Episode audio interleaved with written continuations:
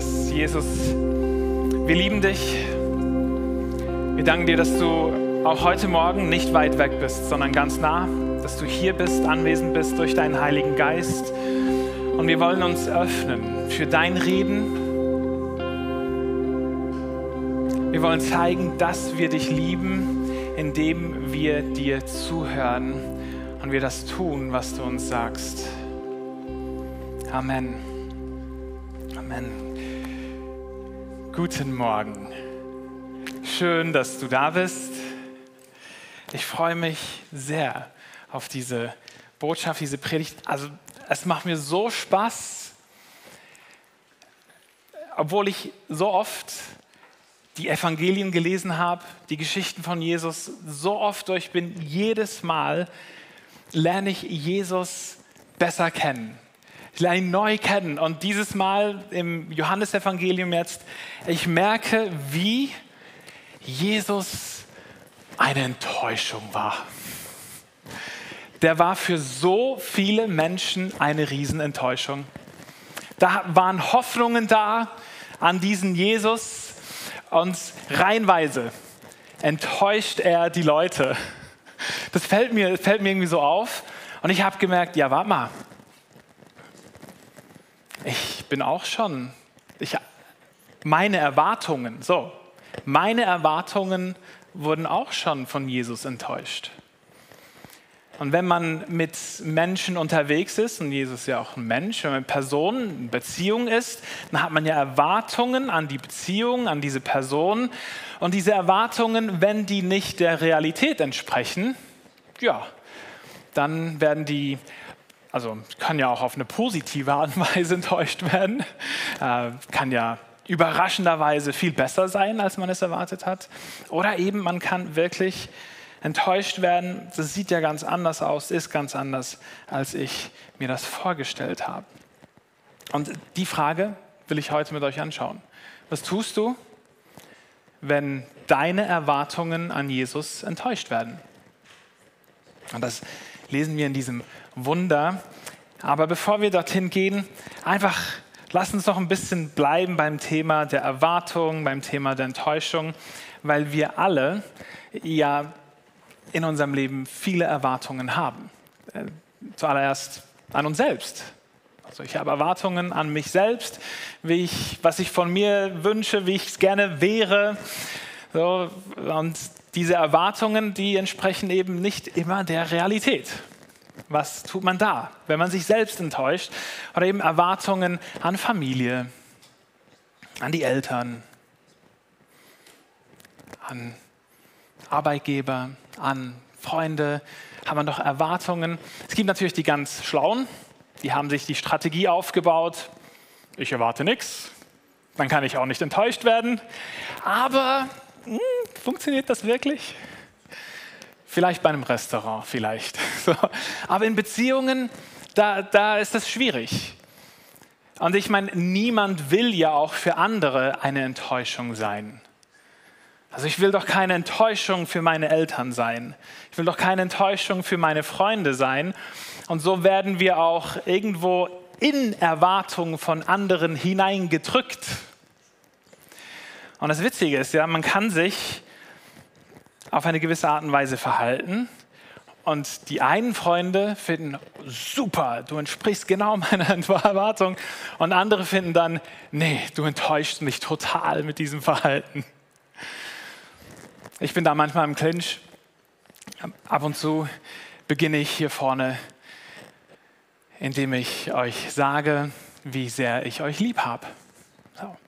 Und dann wird einigen sehr warm ums Herz Sie finden, ach, so schön, hat mich lieb, so ich entspreche den Erwartungen.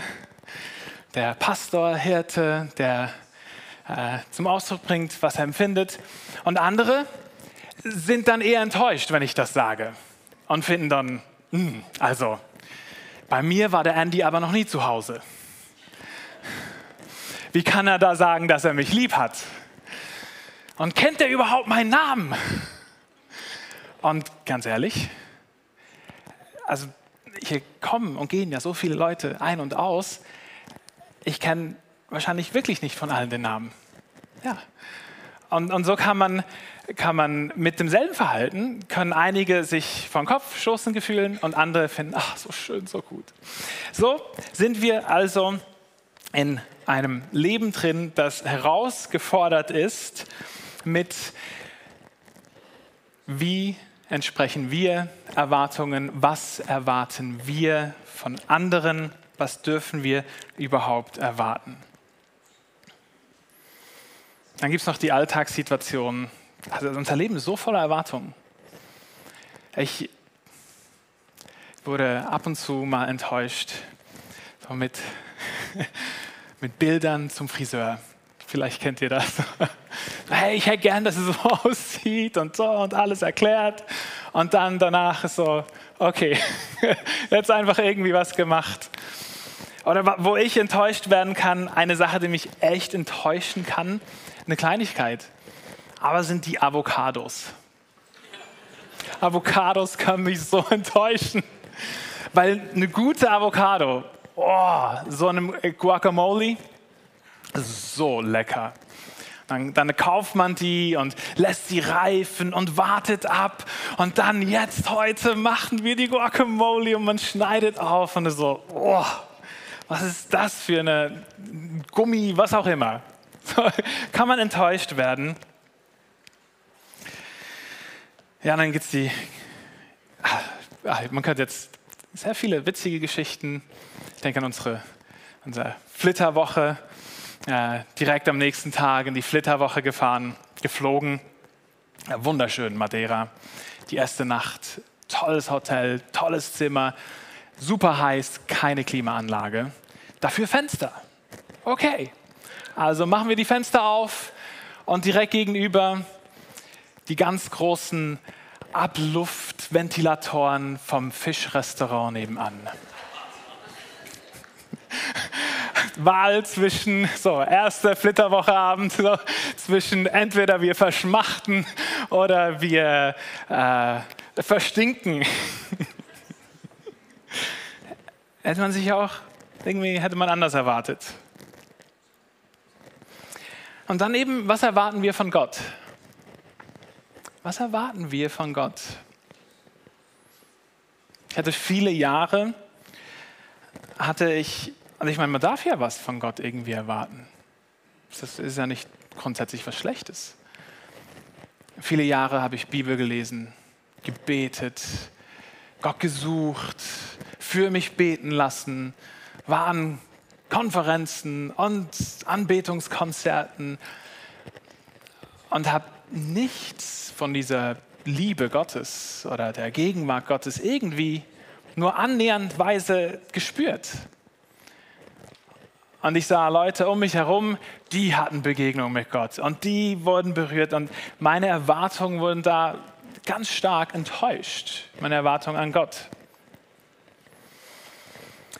Was tun wir also, wenn wir Erwartungen haben? Ich finde, die darf man haben an Gott oder an Jesus jetzt heute ganz konkret. Was tun wir, wenn die nicht in Erfüllung gehen, wenn die enttäuscht werden? Und dafür tauchen wir ein in eine Geschichte in Johannes Evangelium Kapitel 6. Damian hat es schon angetönt, angeteasert. Es geht heute um die Brotvermehrung, Brot und Fische wenn nichts gewesen wäre, wären es Buns und äh, Patties gewesen. da hätte es eine Burgervermehrung gegeben. So, das, äh, so stelle ich mir das vor. Aber das ist das, was sie damals hatten. Und ich lese hier die ersten vier Verse. Einige Zeit später fuhr Jesus mit dem Boot auf die Ostseite des Sees von Galiläa. Große Menschenmengen folgten ihm dorthin, weil sie die Wunder sahen, die er an den Kranken tat. Er stieg auf einen Berg und setzte sich dort mit seinen Jüngern. Es war kurz vor den Tagen, in denen die Juden ihr Passafest feierten. Was lesen wir hier also?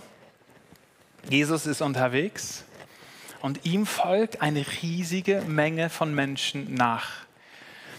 Also hier jetzt gerade ist er überhaupt noch keine Enttäuschung, sondern hier ist er die große Hoffnung.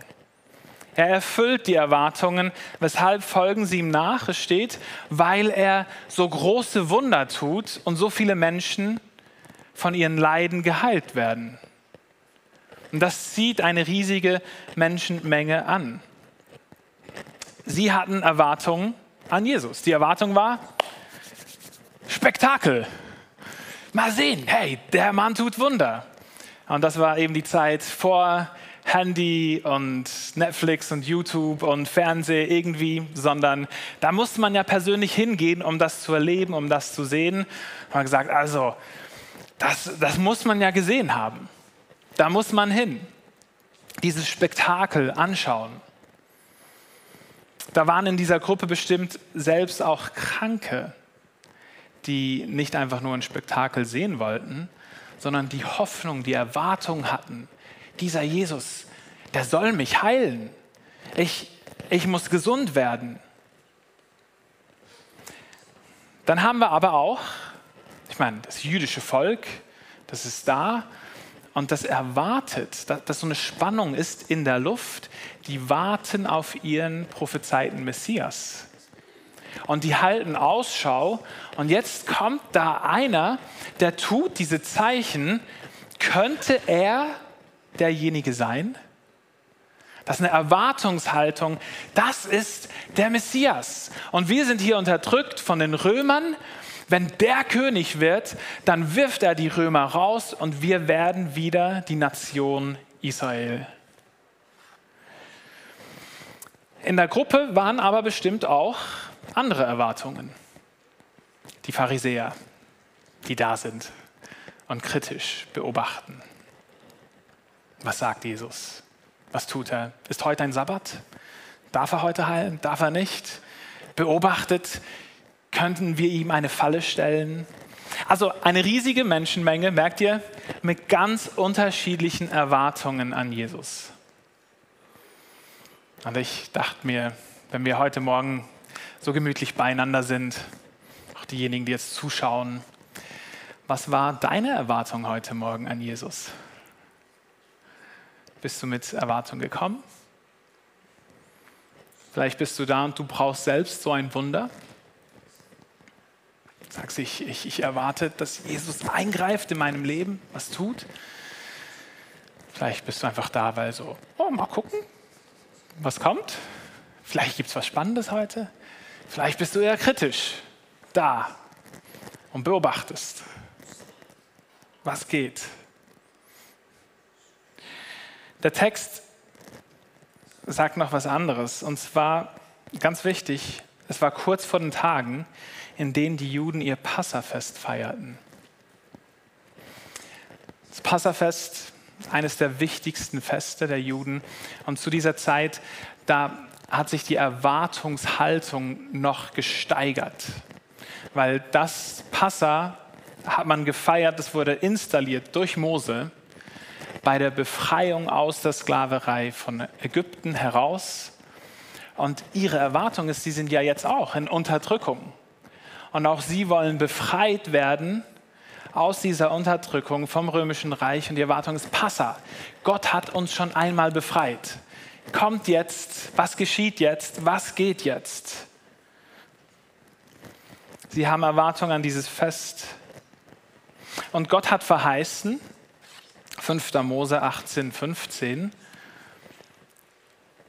dass Gott einen Propheten wie den Mose noch einmal senden wird aus ihrer Mitte und dass sie auf ihn hören sollen. Also einer wie Mose kommt wieder. Einer, der das Volk damals, damals aus der Sklaverei mitbefreit hat. Einer, der damals dann in der Wüste dabei war, als Gott Brot vom Himmel hat regnen lassen.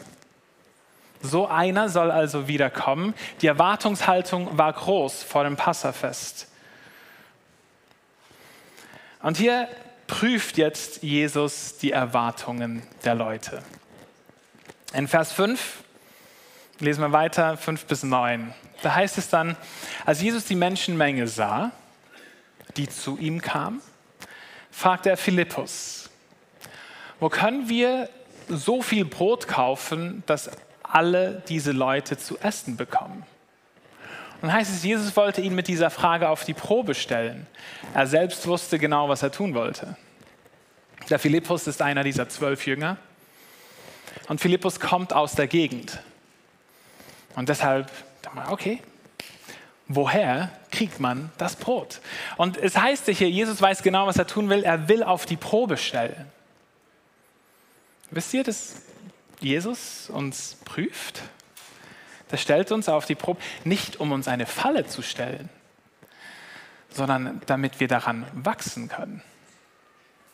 Und das macht er mit dem Philippus. Und der antwortet dann, selbst für 200 Denare würde man nicht genug Brot bekommen, um jedem auch nur ein kleines Stück zu geben. 200 Denare, ein Denar ist ein Tageslohn. So, also kann man ungefähr ausrechnen, wie viel Geld das ist. So, kannst abgleichen mit deinem Lohn. Und das würde nicht einmal reichen. Das wäre also nicht genug. Und er antwortet, eigentlich Jesus stellt die Frage nicht, wie viel kostet es, sondern er fragt, woher kriegen wir es? Und, und ich denke, das ist so ein Grundproblem auch mit unseren Erwartungen, die wir haben, auch die wir an Jesus stellen. Oft kommen wir mit dem Wie. Wie soll es geschehen? Wie soll das Wunder geschehen? Wie soll ich versorgt werden? Wie muss jetzt diese Geschichte gehen? Also wir kommen mit Vorstellungen, wie es ablaufen soll, aber Jesus stellt nicht die Frage wie, sondern er stellt die Frage wo. Woher kriegen wir es? Woher kommt das Wunder? Woher kommt die Heilung? Woher kommt die Versorgung? Nicht wie geschieht sie, sondern woher kommt sie? Und er antwortet aber, wie wir auch eher die Tendenz haben, wie soll das genau gehen? Wir versuchen unsere menschliche Logik zu aktivieren. Was ist logisch? Ähm, wir brauchen mindestens 200 Denare, eigentlich mehr. Und dann kommt der Andreas, Vers 8, ein anderer Jünger, Andreas, der Bruder von Simon Petrus, sagte zu Jesus, hier ist ein Junge, der hat fünf Gerstenbrote und zwei Fische. Aber was ist das schon für so viele Menschen? Der Andreas kommt übrigens auch aus der Gegend, aus demselben Dorf wie der Philippus. Und hier wird nichts irgendwie angetönt von, dass das jetzt sarkastisch wäre oder als Witz gemeint wäre von Andreas, sondern wirklich so irgendwo, hey, hier ist ja schon mal irgendwas. Reicht zwar nicht, aber du hast ja gefragt, fünf Gerstenbrote, zwei Fische. Und es gibt eine Geschichte, Zweiter Könige, wo Brot, Gerstenbrote vermehrt werden. Und ich bin sicher, der kannte die Geschichte. Und vielleicht ist so, also Gerstenbrote? Hier, mal gucken.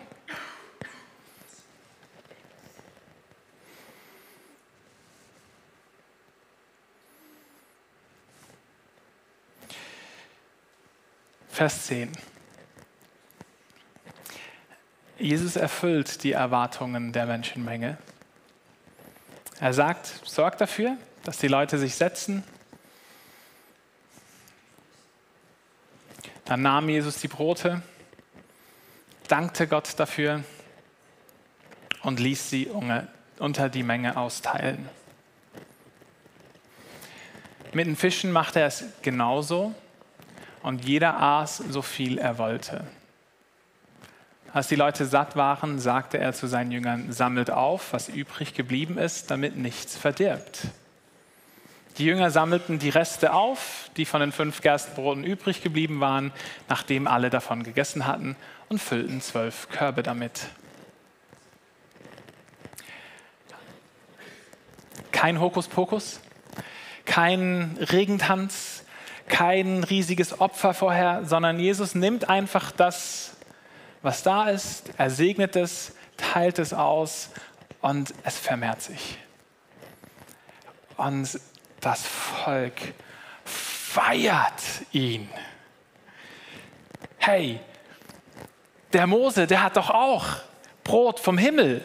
Und jetzt, jetzt dieser Messias, äh, nein, dieser vielleicht Messias, dieser Jesus aus Nazareth, der, der vermehrt Brot. Wir werden satt. Oh, so könnte man ja immer leben. Dann müssen wir nicht pflügen und säen und ernten und Mühlen mahlen und dann Brot backen. Der kann uns das einfach vermehren. Ein schönes, einfaches Leben mit diesem Messias.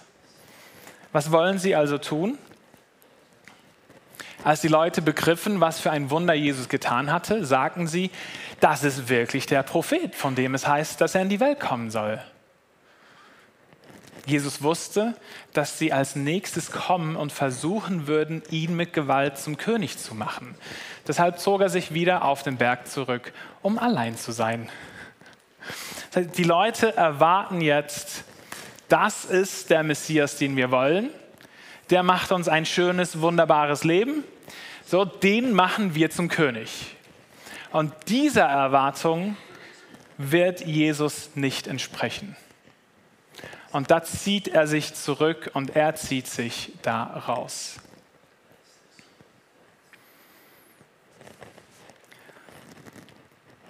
Er kann Wunder tun, er kann versorgen, er macht das gerne, aber die Vorstellung, die Erwartung der Leute, die Art und Weise, wie das jetzt geschehen soll, dass er König wird, die stimmt überhaupt nicht mit dem Plan Gottes überein. Und so zieht er sich zurück.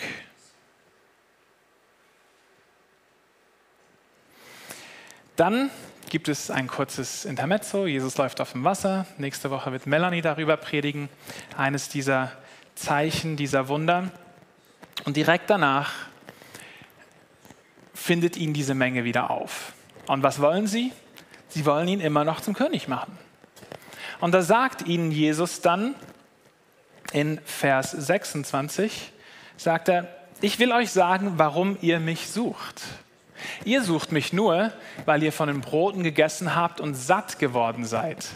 Aber was Gott euch durch die Wunder sagen will, wollt ihr nicht verstehen.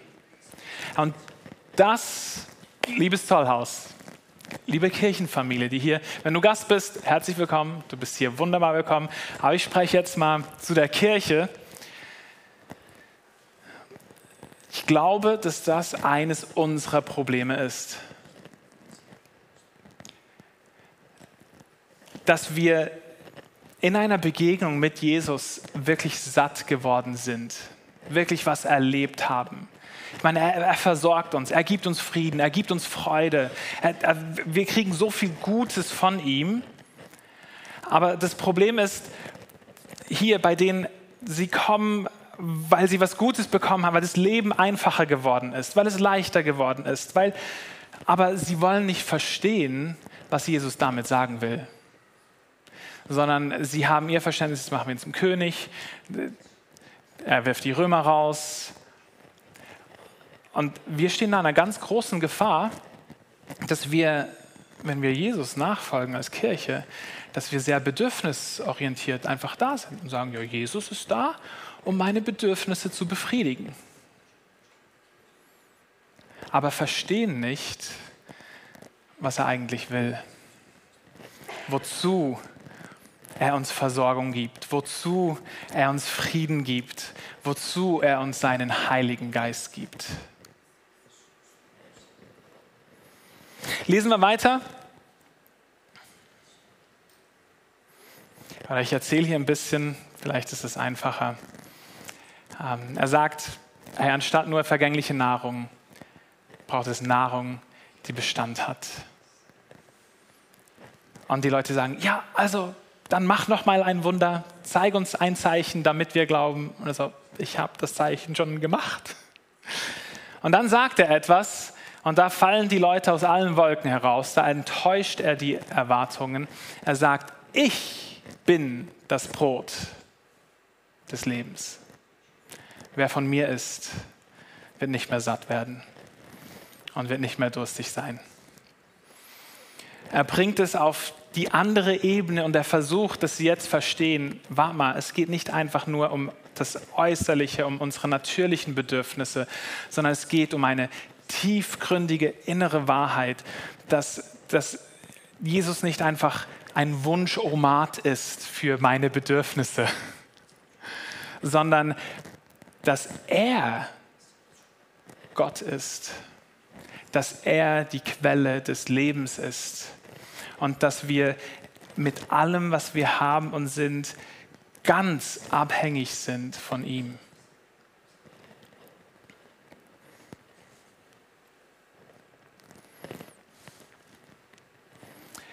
Die Leute reagieren dann nach diesem Ausspruch, das Vers 41. Die Juden waren empört darüber, dass Jesus gesagt hatte, ich bin das Brot, das vom Himmel herabgekommen ist. Nicht nur enttäuscht, sie waren empört darüber, dass er das gesagt hat. Ist das nicht Jesus, der Sohn von Josef, sagten sie? Wir kennen doch seinen Vater und seine Mutter. Wie kann er da behaupten, er sei vom Himmel herabgekommen? Ja, die Szene überschlägt sich. Jesus haut noch ein paar Mal drauf.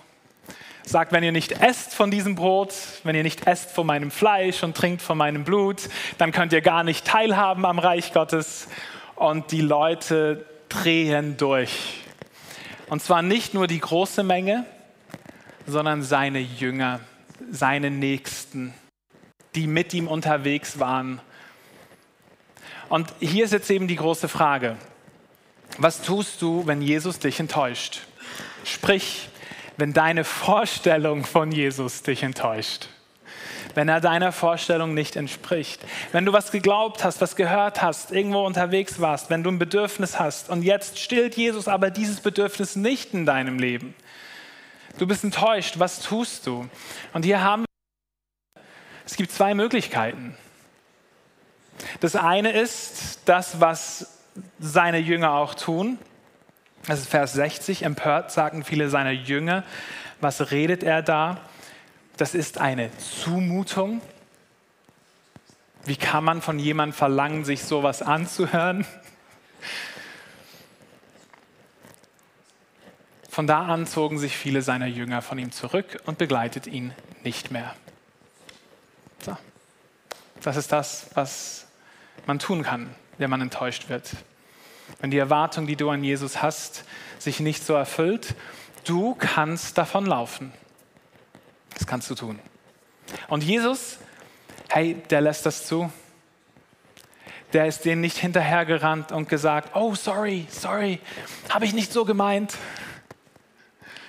Nein, er, er lässt uns unseren freien Willen. Er verändert sich nicht, er passt sich nicht unseren Erwartungen an. Und da sind wir alle gefragt und wir sind alle herausgefordert.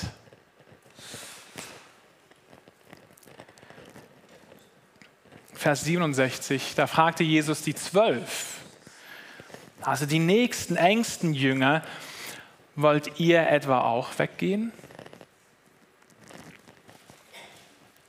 Herr, zu wem sollten wir gehen? antwortete Simon Petrus. Du hast Worte, die zum ewigen Leben führen. Und wir glauben und haben erkannt, dass du der Heilige bist, den Gott gesandt hat. Das ist die Alternative. Petrus sagt hier nicht, das habe ich toll gefunden, ich habe es verstanden. Nein, er begreift etwas.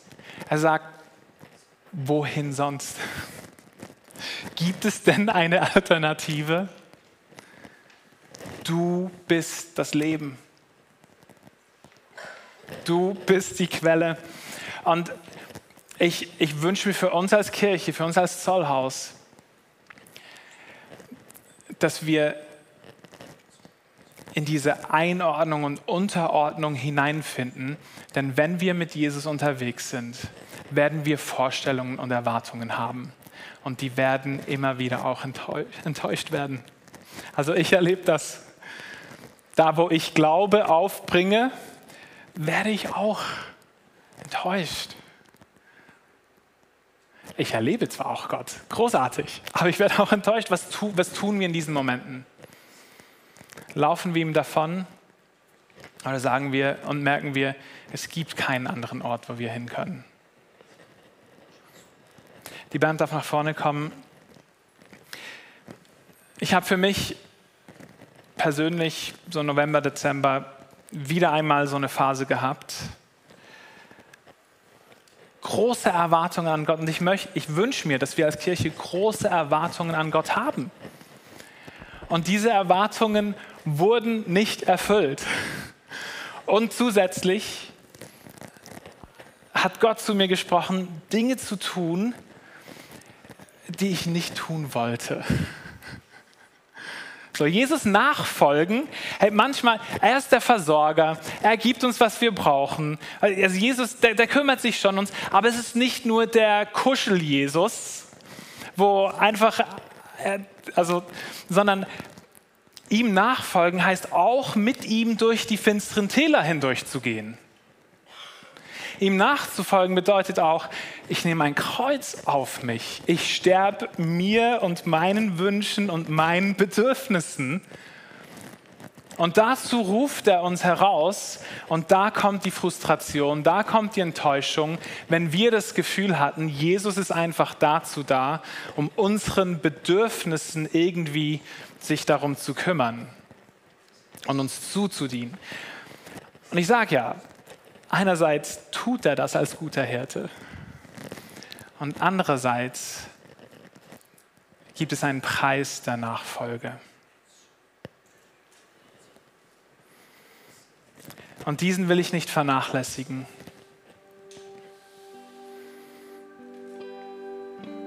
Wir wollen eine Kirche sein, die Jesus nachfolgt.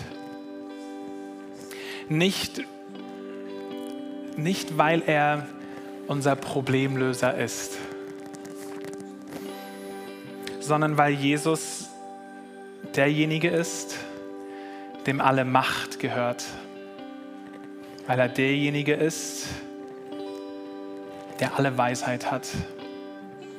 Wir wollen ihm als Kirche nachfolgen, weil es sonst nirgends Leben gibt, außer bei ihm. Bei ihm ist Gerechtigkeit. Er ist der König der Könige. Er ist der Anfang und das Ende. wenn wir Vorstellungen haben, die enttäuscht werden, dann erinnern wir uns daran, wer ist er? Warum folgen wir ihm nach? Sind wir bereit, so wie er alles für dich hingegeben hat, sind wir bereit, auch selbst alles für ihn hinzugeben? Das ist etwas, das wir als Kirche tun wollen. Jesus nachfolgen.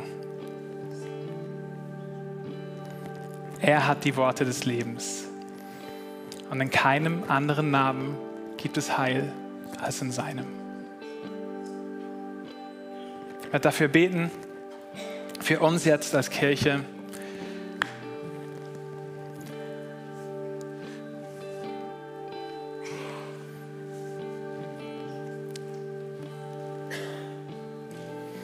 Heiliger Geist, danke, dass du da bist. Ich glaube echt, dass es so ein wichtiger Moment ist für, für viele in dem Raum hier. Auch diejenigen, die zuschauen. Ein Heilungsmoment, wo du Träume und Erwartungen, die nicht in Erfüllung gegangen sind, die irgendwo gestorben sind, einfach zu an das Kreuz Jesu bringen kannst, dorthin legst und sie ihm ablegst. Jesus, wir kommen heute Morgen zu dir, weil wir nur bei dir Leben finden.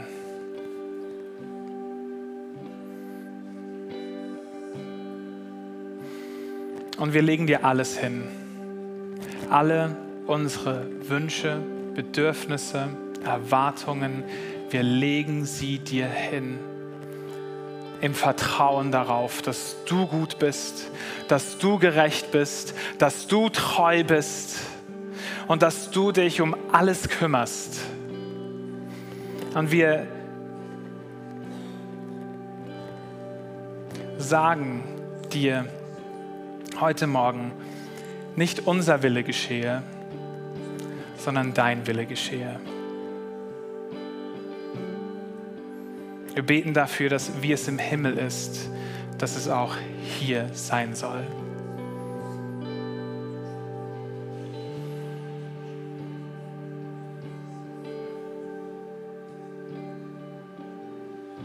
Amen. Wir werden jetzt noch in ein Lied hineingehen. Nutzt doch diesen Moment, um das abzulegen. Vielleicht kommst du aus dem raus und kannst Gott einfach Ehre geben, Dank bringen in dem Moment jetzt. Wir werden dann am Anschluss vom Gottesdienst hier noch die Möglichkeit haben, dass Leute für dich beten und das auch noch mal festmachen kannst.